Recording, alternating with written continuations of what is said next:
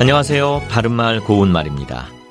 KBS 1텔레비전에서 방송되고 있는 우리말 겨루기에서 나왔던 문제를 짚어보겠습니다. 오늘은 뜻풀이를 보고 거기에 해당하는 표현을 맞히는 문제입니다. 정한 곳 없이 이리저리 떠돌아다니기를 좋아하는 버릇을 뜻하는 삼음절로 된 표현은 무엇일까요? 네, 이 문제의 정답은 방랑벽입니다.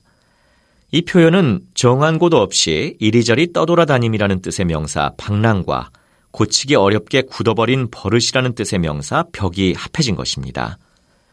벽이라는 표현이 고치기 어렵게 굳은 버릇이라는 뜻으로 따로 쓰인다면 내 상사는 화가 나면 무엇이든 집어던지는 벽이 있다. 이렇게 쓸 수 있겠습니다.